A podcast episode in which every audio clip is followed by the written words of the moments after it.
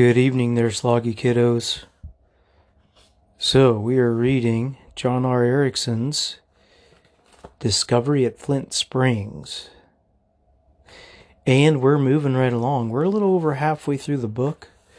We're on about page 76. And the whole book has 153 pages. So we're just over halfway through. And we're going to start chapter 10. And today is September 22nd, 2022. And today we lost Mrs. Hoffaker. Um, it's super sad. You guys didn't know her too much. Lily knew her a little bit, and I don't know, maybe you kiddos ran into her a few times, but um, she was a very sweet lady, and mommy knew her very, very well. And uh, it's hard to really, I mean, you can say a lot of things, but it's hard to say anything that, you know, just makes it better. So, so I'm not even going to try because it's, it's very sad and she was in a bad accident, but, um, she's in heaven now and she doesn't feel any more pain. She doesn't worry about anything anymore. She doesn't worry about uh, somebody saying anything mean to her or the temptation to say something mean to anybody else. There's just nothing, nothing related to sin in any way sin, destruction, death where she's at. Because she knew that Jesus died to pay for her sins, and she trusted him with her heart and her soul and her spirit after she died. And yeah, it was a it was not a nice way to go. But um, she is full of joy now, and it won't be but a blink of an eye in eternity's perspective that we're all with her and we're all with each other when we pass from this life to the next one. And that might sound a little strange, might sound a little shocking and a little bit morbid, but that, you know, we're not going to be on this earth in this time frame forever. This is a super short time that we're going to be in this state of reality, let's say. You can get fancy with your words, or you can just use Bible words, but the coming kingdom and the coming age will last forever. And there won't be any sin or death or temptation or Satan uh, doing bad things in the world or our fallen sin nature spoiling good things inside of us and outside of us. So that's what we have to keep our hearts and our minds and our souls and our spirits set on is an eternity with God and our Lord and Savior Jesus Christ together in the heavenly realms, where the heavenly realms and this earth are all combined together into some super really cool place that we can't quite imagine, but think of the coolest movie where you just said, Whoa, that's really awesome. When they were in a very beautiful place or on a, another exotic planet. And that's what I'm imagining heaven to be like as far as the country and what your eyes see and what it looks like. But, anyways, I'd have a hard time just reading and ignoring the fact that all this happened and uh, and not say something about it. But um, we will miss Mrs. Hoffaker. We'll miss Sandy, and we'll grieve with the Hoffakers and Amanda Nelson, her daughter, and everybody in Anchorage who knew her. So I'll stop talking about that. Okay, so let's read chapter 5. Uh, chapter 5. Sorry, I looked down at the clock here and it said 5 minutes. So let's start on chapter 10. And remember, we left off in um, Coy had been sitting in the truck and uh, Riley had gotten in a confrontation with these site robbers so he's 14 and he got he got in a confrontation with three adults and one of them hit him. So, anyways, let's read. Let's see what goes on here. Chapter 10. As I walked back to the truck, I heard the men laughing and talking behind me. Stump congratulated Vernon on the job he'd done on me, and Vernon snarled, I hate a mouthy kid. Coy was waiting in the truck, pale and bug eyed. As we drove away, he said, That man slapped you. He pointed to the right side of my face, which was beginning to sting. And you're getting a black eye. I wasn't surprised. He'd hit me with an open hand, but there had been plenty of power behind it. I could feel the swelling around my right eye. What are we going to do? Coy muttered. You'll see. And please don't chatter. I'm not in the mood for it. I was so filled with anger, I could hardly talk. There was only one thing on my mind. As we approached the house, Coy spotted a car out front. Riley, someone's at the house. I don't care.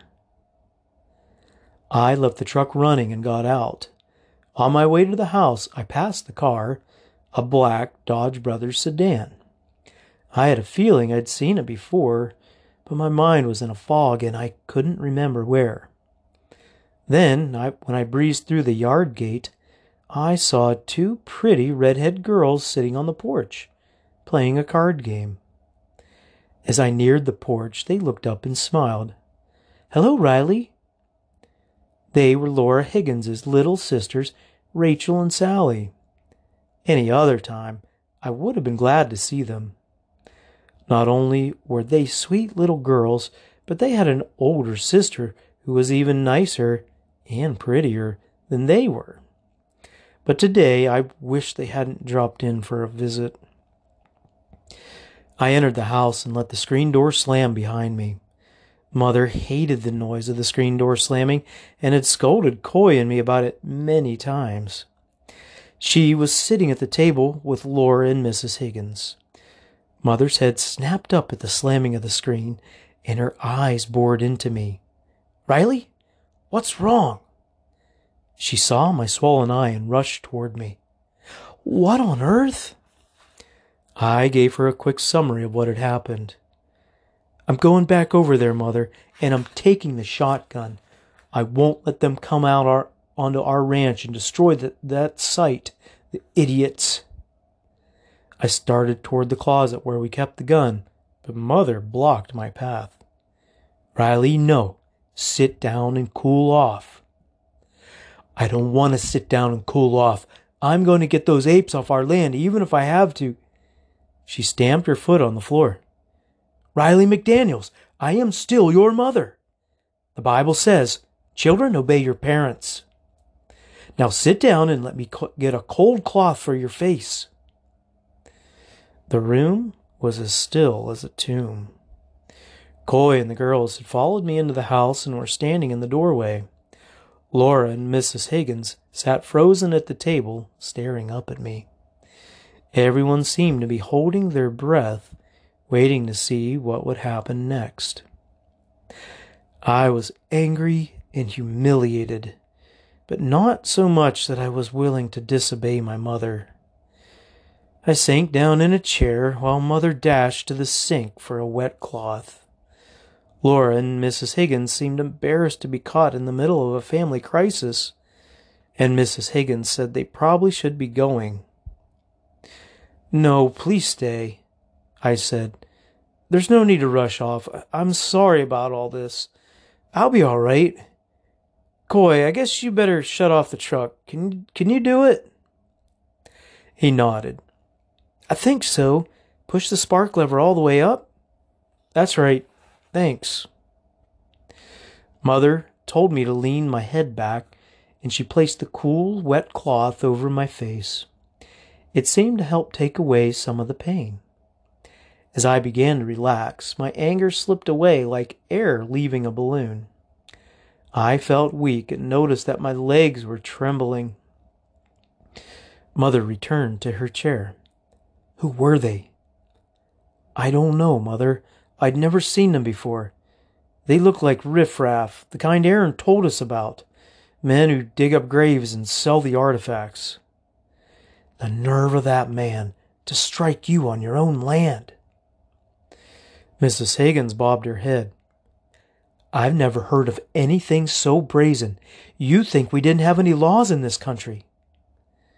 Mother said, I wish Daddy were still here. I removed the compress. The eyes of the ladies went to my face.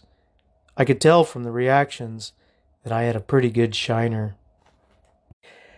I said, Well, Grampy's gone, and that's too bad, but I'm still here.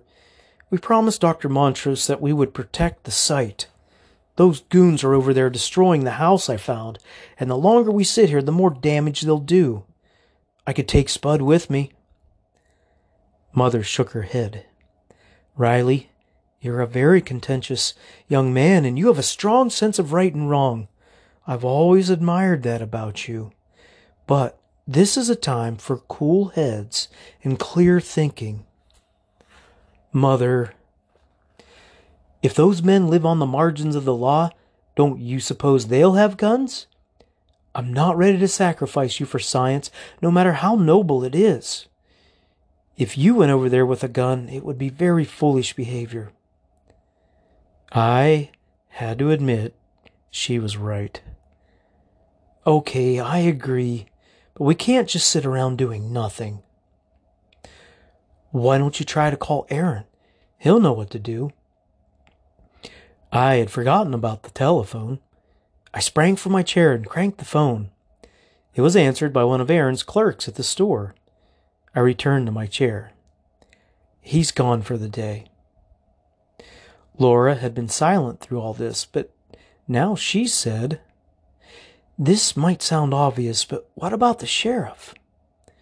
Mother said, we can't call Canadian on this telephone.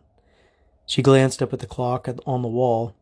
And as late as it is, by the time we drove into town and he drove back out here, it would be dark. We have a phone at our house, said Laura. If Riley loped up the canyon horseback, he could be there in half an hour. We all agreed that that was a good idea. I asked Laura where the phone was located in the house. She told me, and proceeded to explain that you had to lift this black thing out of another black thing that's shaped like a fork, but be sure both wires are connected to the battery because sometimes one of them one of them comes loose and Mrs. Higgins gave her head a shake. Laura, why don't you just ride with him? You could be there in time, in the time it takes to explain that contrary thing. But come straight back. As Laura and I were leaving the house, Coy came up to me. Riley, I wouldn't mind going along for the ride. It might be. No. Fun. Please? No, Coy. It'll be a hard ride and you won't enjoy it. His face fell. Then I'll have to stay here and play old maid with those girls. Maybe next time. Laura and I went down to the barn to whistle up the horses. I rattled the feed bucket, and they came galloping in from the pasture. Dolly, my little mare, was the first into the corral, and as usual, she had her ears pinned back and was ready to bite the other horses away from the feed. We caught two horses Dolly for Laura, and Snips for me. I thought Laura might enjoy riding my mare. Snips was the big red dun gelding Grampy Dawson rode when he was at the ranch. He was a good, gentle horse, but I had never particularly enjoyed riding him. He lacked the fire and quick action of Dolly, and when I was on his back, I felt as though I was riding a lumber wagon. Grampy had left his saddle in the barn, and I clinched it up. I cinched it up for on Dolly. I figured the stirrups would be about the right length for Laura, and that turned out to be correct. So I didn't have to relace the stirrup leathers. Passing the house, we waved goodbye to Mother and Mrs. Higgins. Coy was sitting on the step with his chin resting on both hands. He watched us with a glum expression while one of Laura's sisters dealt the cards. Beyond the house, we gave the horses their heads and loped north into the upper end of Picket Canyon. Now and then we had to slow down for rocks and heavy brush, but for the most part it was a fast trip. Once we had climbed the cap rock out of the canyon, we were on flat prairie country and we made even better time. Do you know what that means to give a horse his head? When you're riding, you have a bridle over the horse's nose and a bit in his mouth. So you always kind of keep cinched back on that bridle so they don't want to go too fast. But whenever you give the horse its head, you leave slack out on your bridle so he can go faster and bob his head a little more without that bit in his mouth hurting him and digging, you know, wanting to bring him back, bring his head back into control and make him walk slower. So you just let him go faster by leaving out some of the reins.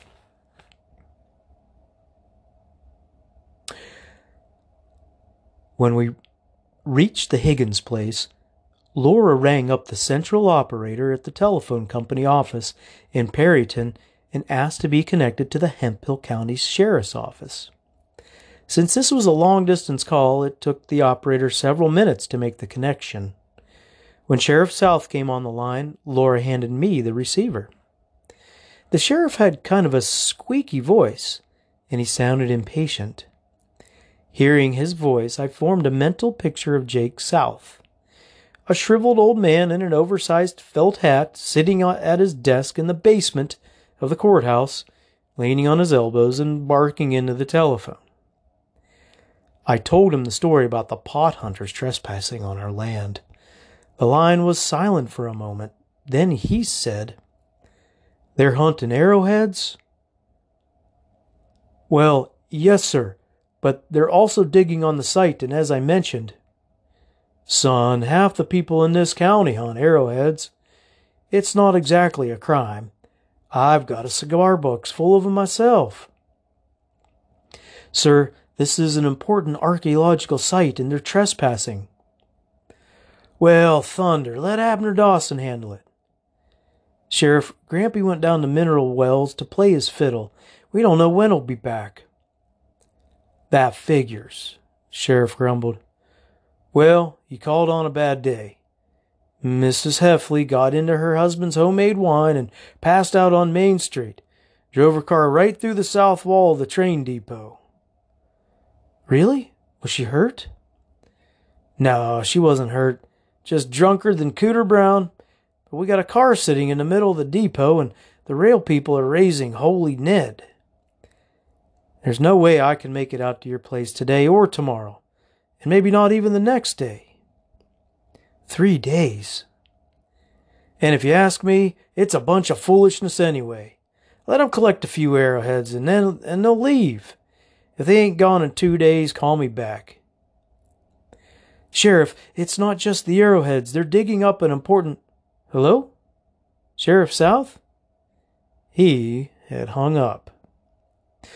Laura was waiting for my report. He's not coming. He says he's got too much to do in town, but I think he's just. I think he's just trying to turn the page. I think he's just doesn't want to drive all the way out here. He doesn't understand about archaeology. Nobody around here does. I'm sorry, she said. We mounted up and started the journey back home. Riding up to Laura's house, we had put a heavy sweat on the horses, and now we let them move at a more leisurely pace. Laura said, When did you get so interested in archaeology? I've never heard you mention it before.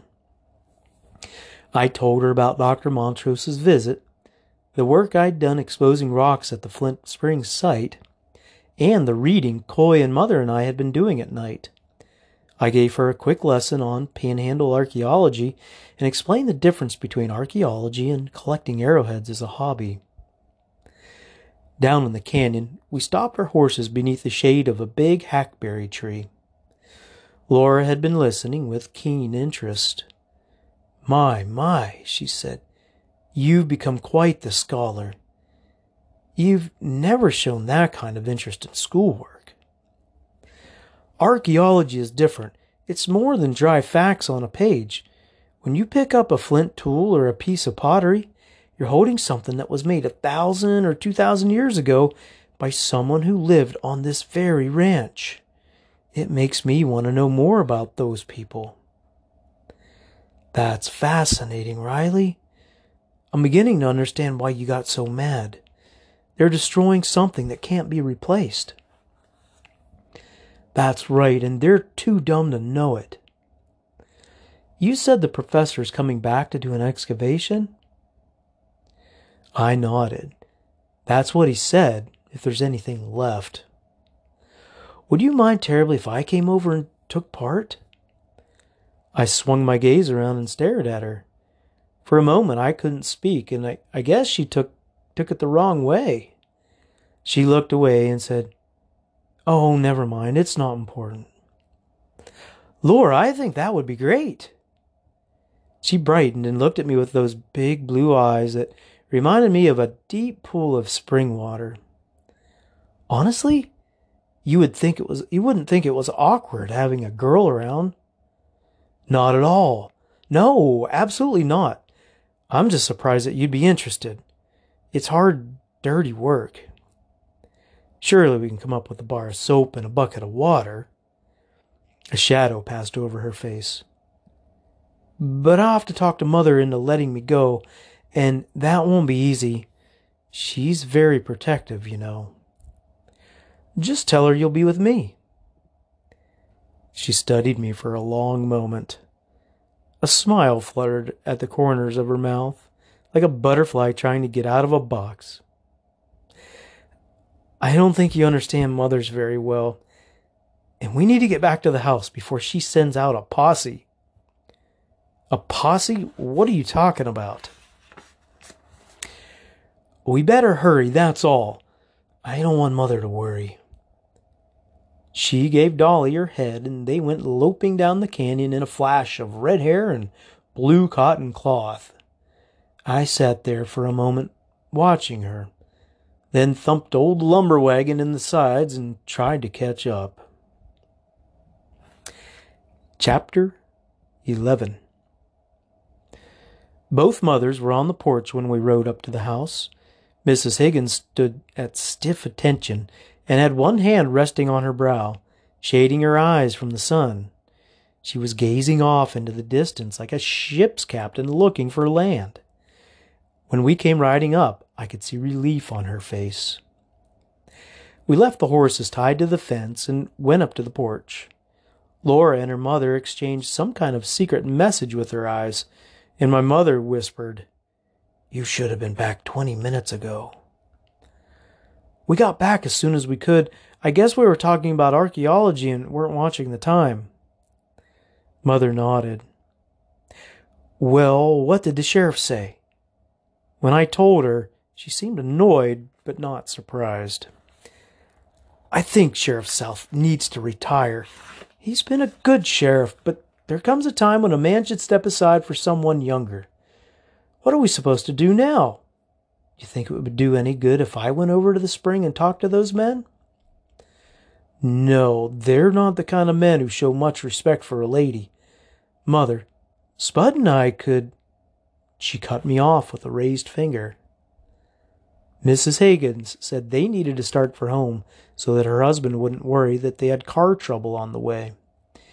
Even though our houses were only five straight line miles apart, There was no decent road through the canyons.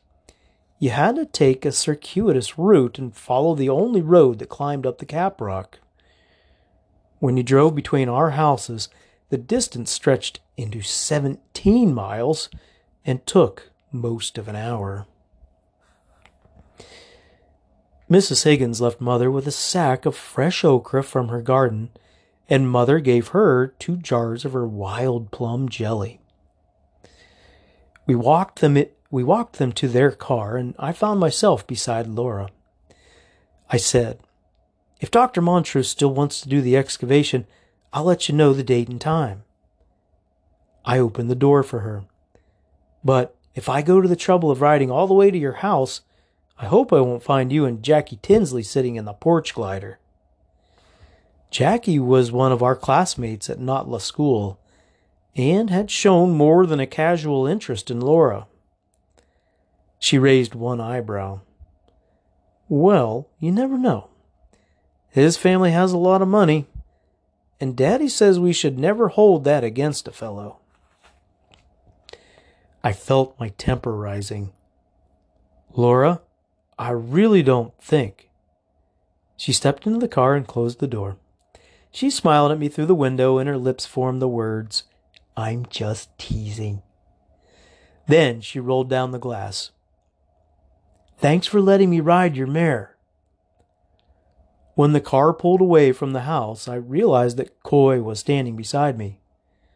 What were you two whispering about? Coy, if you must know, we were discussing the Mississippi River. Do you know that it floods every spring and deposits huge amount of silt at the mouth? His eyes rolled up inside his head and he groaned. Riley, you're the biggest liar I ever met. If you were talking about the Mississippi River, I'll eat your shoe. I started toward the house. What we were talking about is none of your business, but you can be sure it wasn't about you. I don't appreciate you leaving me behind. I can ride a horse as well as Laura can. Oh, sure. You get saddle sores just looking at a horse. Besides, you have those two girls all to yourself, so what's your complaint? Coy glanced over his shoulders to make sure Mother wasn't listening. Those are the silliest girls I ever met. You didn't enjoy playing Old Maid? Riley, I hate that game. And you know what they played after that? Hospital. They wanted me to be a wounded soldier just back from France so they could be nurses. I'll bet that was fun. He stared at me through the lenses of his glasses. Are you crazy? I quit and played with a dog. You know, we're lucky we don't have any sisters. Can you imagine having girls around the house all the time? They're so peculiar. I got a chuckle out of Coy's fuming. He had a point about girls, but I didn't want to tell him so.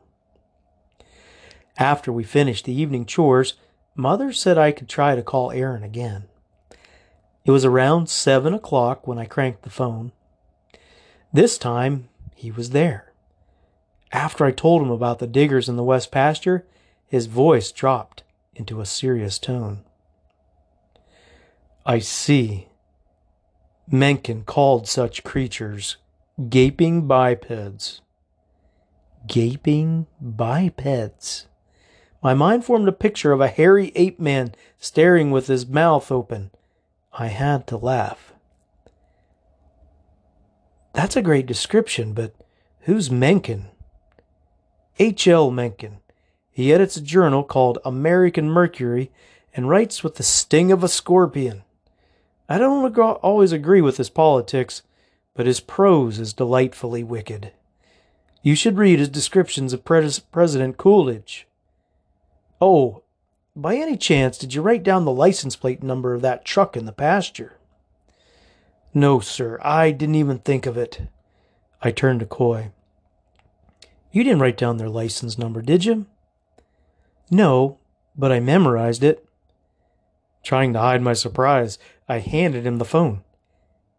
Aaron, this is Coy. Hi. It was a Texas plate HC315. Oh, thanks. Bye. Wearing a triumphant little smirk, Coy handed the phone back to me. Aaron said, Riley, let me make a few calls. I'll get back to you within the hour. I hung up the phone and turned to my little brother. How did you happen to memorize the license plate number?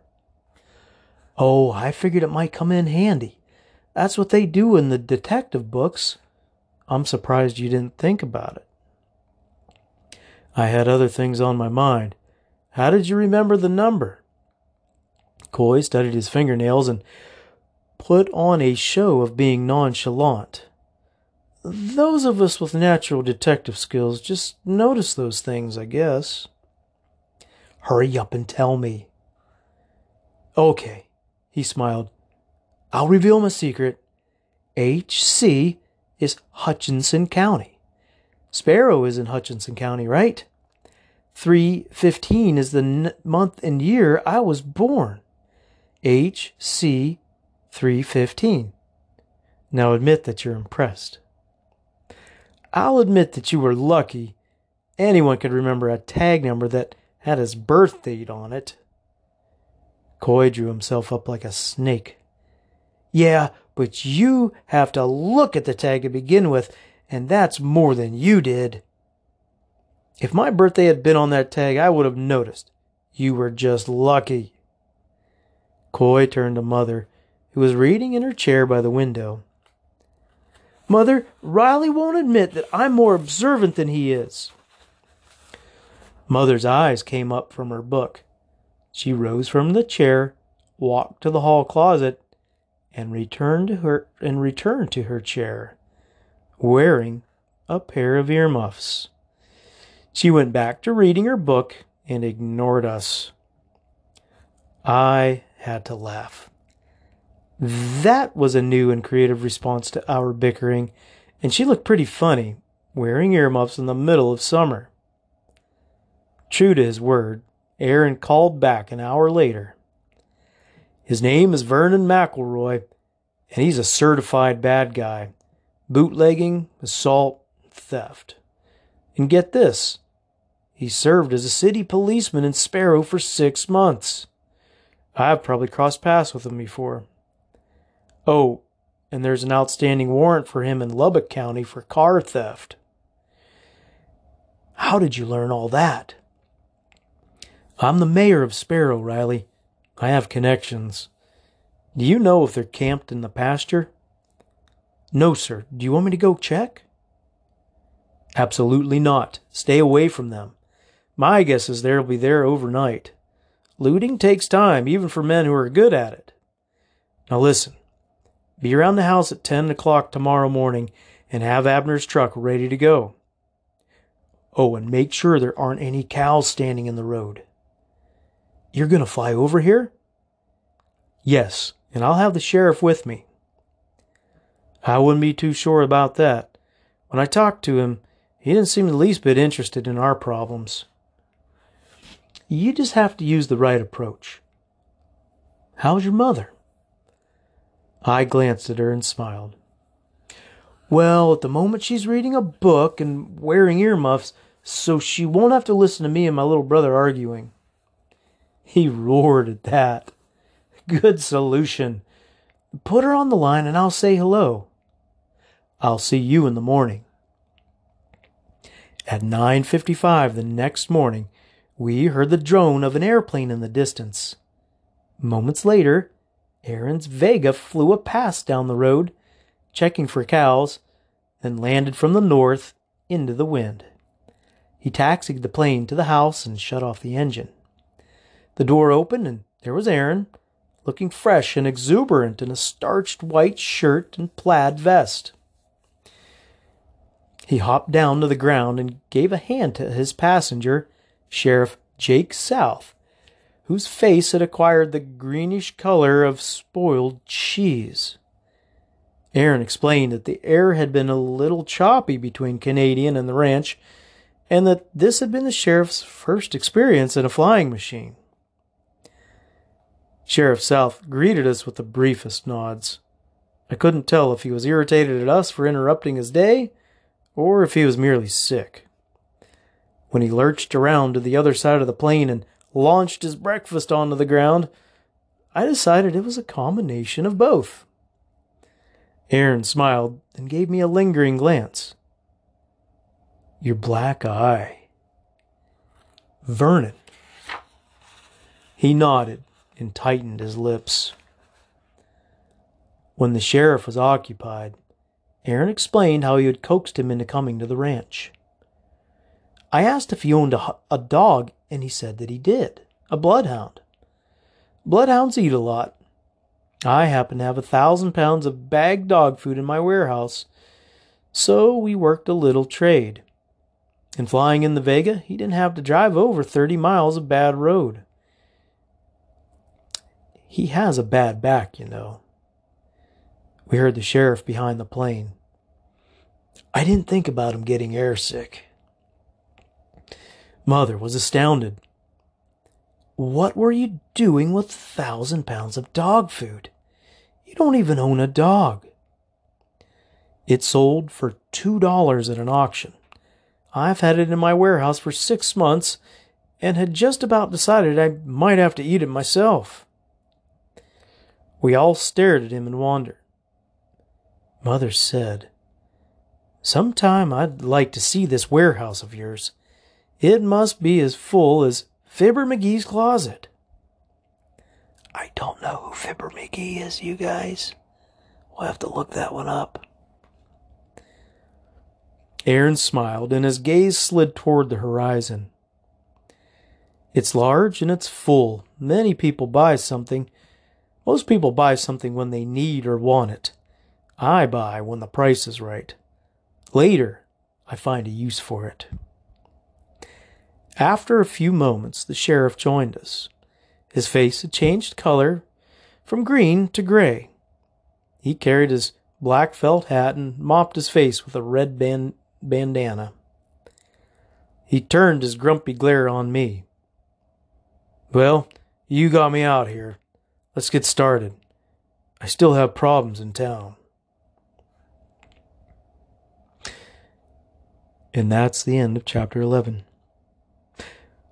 All right, kiddos. I love you very much. I will be praying for you. And I hope you have a great rest of your week at school. And uh, Lily Joy, the physical therapy place called and said they're ready to schedule an appointment for you if you want to go. So I'll have to get mommy that number. Or we can wait till I get home. But yes, they are ready to do PT with you. And yeah, I'll see you all on October 5th. That's still two weeks away. This is me paying back the week that I got off in June when it was nice, so. Anyways, sleep tight. I love you guys. Night night.